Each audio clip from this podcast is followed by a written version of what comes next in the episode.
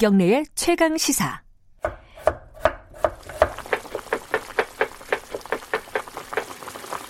사이로 총선의 맛. 김수민의 10분 총선 찌개. 네, 어, 김수민의 10분 총선 찌개 김수민 평론가 나와 계십니다. 안녕하세요. 네, 반갑습니다. 아, 한 시간 동안 너무 힘들었어요, 저. 네. 릴레이로. 여덟 명을 인터뷰를 했는데. 네. 자, 이번 총선 찌개는 김수민 평론가께서 알아서 좀잘 진행해주시기 바랍니다. 오늘 지역구도 얘기를 하신다고요? 네. 이게 좀 어, 시대 뒤처진 얘기 아니에요? 요즘은 별로 없는 네. 거 아니에요? 지역 변수가 많이 줄어왔고 앞으로도 줄어갈 것 같은데. 네. 근데 항상 선거 때 끝, 끝날 때마다 어느 지역 사람들 욕하는 그런 댓글들이 아, 줄을 이었습니다. 그러니까 그렇죠. 네. 선거 결과들이 어느 정도 지역 구도가 아직 남아 있기 때문에 근데 제가 오늘 드릴 얘기는 지역주의가 그렇게까지 문제가 아니다. 오. 네, 이 얘기를 오히려 드리면서 선거 끝나고 나서 좀 예. 그런 악플들이 좀 줄었으면 하는 그런 바람에서 준비를 해왔습니다. 근데 원래 지역주의는 어 망국으로 가는 길이다. 네. 뭐 이런 이런 말들이 그냥 기- 상식이잖아요, 우리 네, 사회에. 그렇습니다. 좀 다른 얘기를 하시는 거네요? 예, 일단 선거 결과에 대해서 얘기하면 네. 보통 선거 결과를 딱 보면 지역 구도인 것처럼 보여요. 근데 예. 이게 착시 효과입니다. 음흠. 예를 들면 어떤 정당이 어떤 지역에서 40%의 지지율을 올렸어요. 네. 근데 모든 지역구에서 2등을 했어요. 음. 그럼 지역구 의석은 하나도 없는 거거든요. 네. 그래서 지도에 색깔 칠한 것만 보고 이게 지역 구도가 굉장히 심하고 음. 어느 지역 사람들은 다 몰표만 주고 이렇게 생각하는 건 분명히 착시다. 이거는 소선거구제의 음. 문제에서 나오는 것이다. 분명히 지적을 좀 하고 싶습니다. 선거구 제도 때문에 벌어진 일 이다. 네. 이번에 선거구 선거제도 바꿨는데. 근데 아직까지 선거 지역구 선거제도는 네. 소선거구 단순 다수제로 그대로 유지가 되고 있는 거죠. 음, 에, 그러면 이게 사실은 뭐 어제 오늘 일이 아니니까 언제부터 이런 일 이런 말들이 나오고 이런 일들이 네. 시작이 되는지 좀 짚어보죠. 이게 제가 충격적인 얘기를 좀 하자면 한국의 지역주의는 사실 지역주의라 보기도 어렵다라는 걸 먼저 깔고 시작을 해야겠습니다. 네. 무슨 말이에요, 그게? 이번에 코로나 사태에서도 볼 수 있지만 네. 이탈리아 같은 경우는 지역 간의 격차가 굉장히 심한 나라입니다. 북부 대 남부 이런 음. 구도가 있는데 예전에 보면 이탈리아도 그렇고 독일도 그렇고 이질적인 지역들끼리 겨우 묶어내 가지고 통일 국가를 만들었거든요. 음흠. 근데 한국은 그렇지가 않아요. 삼국 통일이라고 하는 그 사건 이후에 묘청의 난 정도 빼면은 어떤 묘청의 난. 어떤 지역에서 우리가 분리 독립하겠다라고 하는 음. 그런 움직임이 하나도 없었습니다. 굉장히 중앙 집권적인 나라였던 거죠. 음. 어떤 분들은 백제대 신라가 호남 대 영남 구도로 이어진 거 아니냐고 얘기하는데 백제는 사실 그 중심지가 충청도입니다. 그렇죠. 백제, 뭐 네. 부여 뭐 이쪽 아니에요, 그죠? 그렇습니다. 예. 그리고 이제 예를 들면은 김영삼, 김대중 이 두 전직 대통령도 이제 지역주의의 상징처럼 됐었잖아요. 예. 근데 김영삼의 동교동, 아 김영삼의 상도동계, 예. 김대중의 동교동계, 상도동, 동교동 다 서울에 있는 지역입니다.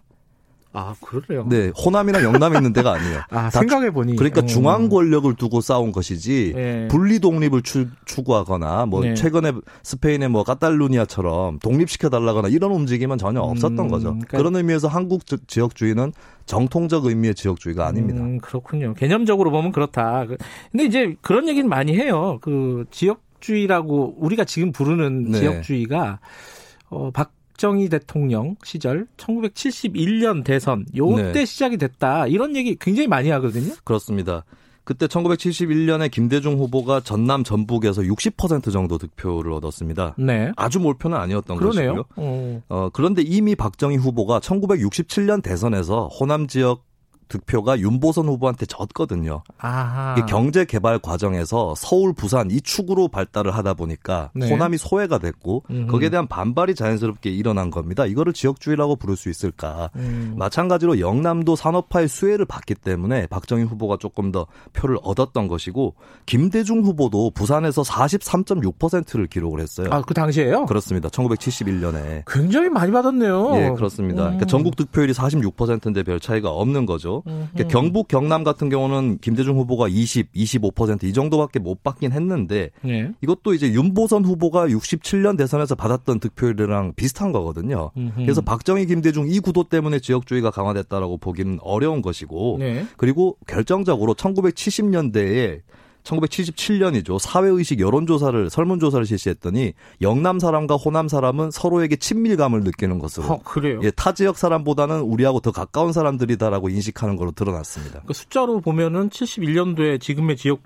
구도가 네. 어, 시작이 됐다라고 보기도 어렵네요. 그럼 언제부터라고 봐야 되는 거예요? 결국에는 민주화 이후의 현상이다. 87년? 예, 굉장히 현대적인 어. 현상이라고 봐야 될것 어, 같습니다. 87년 대선, 88년 총선 이때 노태우, 김대중, 김영삼, 김종필 이것을 축으로 좀 어, 권력 구도, 그 네. 지역 구도가 짜여진 건데 이것도 어떻게 보면 좀 자연스러운 현상인 게 서구 선진국 같은 경우는 보통 권력, 자원 이런 걸 배분할 때 네. 노동 대 자본이라는 구도 를 그렇죠. 기본으로 합니다. 그걸 기본으로 좌파, 우파 이렇게 되는데 그 구도가 없었던 거예요, 한국에는. 그렇죠. 미처 준비가 안 된 상황에서 민주화를 맞았고 아무래도 사람이 자연스럽게 인맥이라든지 지역에 기대게 되는 거거든요. 음흠. 전교 학생회장 선거할 때도 2학년 일반 학생이 후보로 나오면 2학년 일반 학생들은 선거운동 같이 하는 거예요, 그냥. 음. 예, 그런 것들이 있는 거라서 이제 그 당시에 지역에 기반한 정당 체제 형성은 불가피한 거였다. 음흠. 이렇게 정리를 좀 할 수 있겠습니다. 근데 이제 그 민주화 이후에 어 지금의 지역 구도가 어 설계가 됐다. 네. 뭐 그렇게 본다면은 그래 근데 아까 뭐 지역 지금의 한국의 지역주의는 또 지역주의가 아니다 이런 얘기도 네. 하셨지만 어찌 됐든 간에 지역주의는 민주주의에 어떤 해악을 주는 그런 네. 구도 아닌가요? 그러니까 특정 지역을 특정 정당이 독점한다. 이것은 분명히 비민주적인 그러니까요. 맞는데 한국 지역주의의 순기능도 있었다는 걸 좀? 역사적으로 돌아볼 필요가 있어요. 어. 그러니까 노태우, 김대중, 김영삼, 김종필 이 구도가 단순히 지역 구도였느냐? 노태우는 보수적인 집권 여당, 네. 김영삼은 민주화 세력인데 다소 보수적인 세력, 음. 김대중은 조금 더 진보적인 민주화 세력, 네. 김종필은 옛 여당인 동시에 여당 야당 사이에서 중재를 해줄 수 있는 역할. 그러니까 이게 다당 체제였다는 것이죠. 이념적으로도. 음. 그러니까 우리나라 선거제도에서 어, 지역에 기반한 그런 선거가 되기 굉장히 쉬운데 그거를 축으로 해서 그래도 이념적인 다양성을 형성했다. 지역 내에서는 다양성이 없어졌었지만 네. 전국적으로는 다양성이 생기는 것에 지역주의가 기여한 측면이 있다는 거고요. 음. 그리고 3당 합당을 통해서 이 균형이 좀 무너졌는데 그다음에 호남의 몰표 더하기 충청도까지 가세를 해서 네. 그래도 민주주의 역사에서 의미가 있는 음. 수평적 정권 교체까지 됐다. 이런 측면에서는 지역주의가 뭐 차악 내지는 차선이었던 측면도 있다는 음. 거 이거를 좀 기억할 필요가 있을 것 같아요. 아까 처음에 말씀하실 때 충격적인 얘기라고 하셨는데 뭐 충격적이지는 않은데 아, 미안합니다. 하지만 어, 의미가 네. 있는 얘기네. 이게 지역주의를 어, 단순히 지금의 어, 지역주의가 굉장히 심각하다. 뭐 이 정도 수준으로 파악하는 것보다는 좀 따져볼 필요는 있겠어요. 근데 그걸 해소하기 위해서는 그럼 아까 돌고 돌아서 네. 결국은 또 선거제 바꿔야 된다 이 얘기가 나올 수밖에 없는 거 아닙니까? 예, 사실 선거제도만 바꿔 줘도 굉장히 이제 의석들이 섞이게 될 거예요. 시- 음. 예. 지역 간에. 근데 선거제도를 또 바꾸는 데는 시간이 오래 걸릴 수도 있고 음. 굉장히 어렵습니다. 그리고 네. 선거제도를 바꾸기 위해서라도 정치가 먼저 변할 필요가 있는데 네. 제가 말씀드렸지만 지역 구도는 왜 생겼느냐? 다른 음. 구도가 약하기 때문에 생긴 거거든요. 음. 예, 그렇다면 정당들이나 정치인들이 아까 제가 말씀드렸던 노동이나 자본 이 문제라든지 또 뭐 환경 문제라든지 교육이라든지 이런 이념적 정책적인 문제를 가지고 음. 경쟁을 어, 더 제대로 하면서 또 시민사회 운동도 거기에 맞게 발달한다면 네. 권력이나 자원을 배분받는 주민들 입장에서 아 이제 지역이라는 그런 동아줄을 잡지 않아도 되는구나. 음. 자신의 이념적 소신에 따라서 투표를 해도 되는구나. 이렇게 될 때 비로소 지역주의가 해소되는 거지. 음. 지역주의는 망국이다. 이번 선거 결과 봐라. 뭐 어느 지역 사람들이 뭐 어, 뭐뭐다 이런 식으로 악플을 어. 단다고 해결되는 게 아니다. 방금 성대모사 하신 건가요? 제 목소리입니다. 알겠습니다. 이게 총선 맞아가지고 어 약간 급조된 코너였지만은 네. 총선 어 10분찌개, 총선찌개 이게 뭐예요? 정확하게 10분 총선찌개. 제목을 모르면 어떡합니까?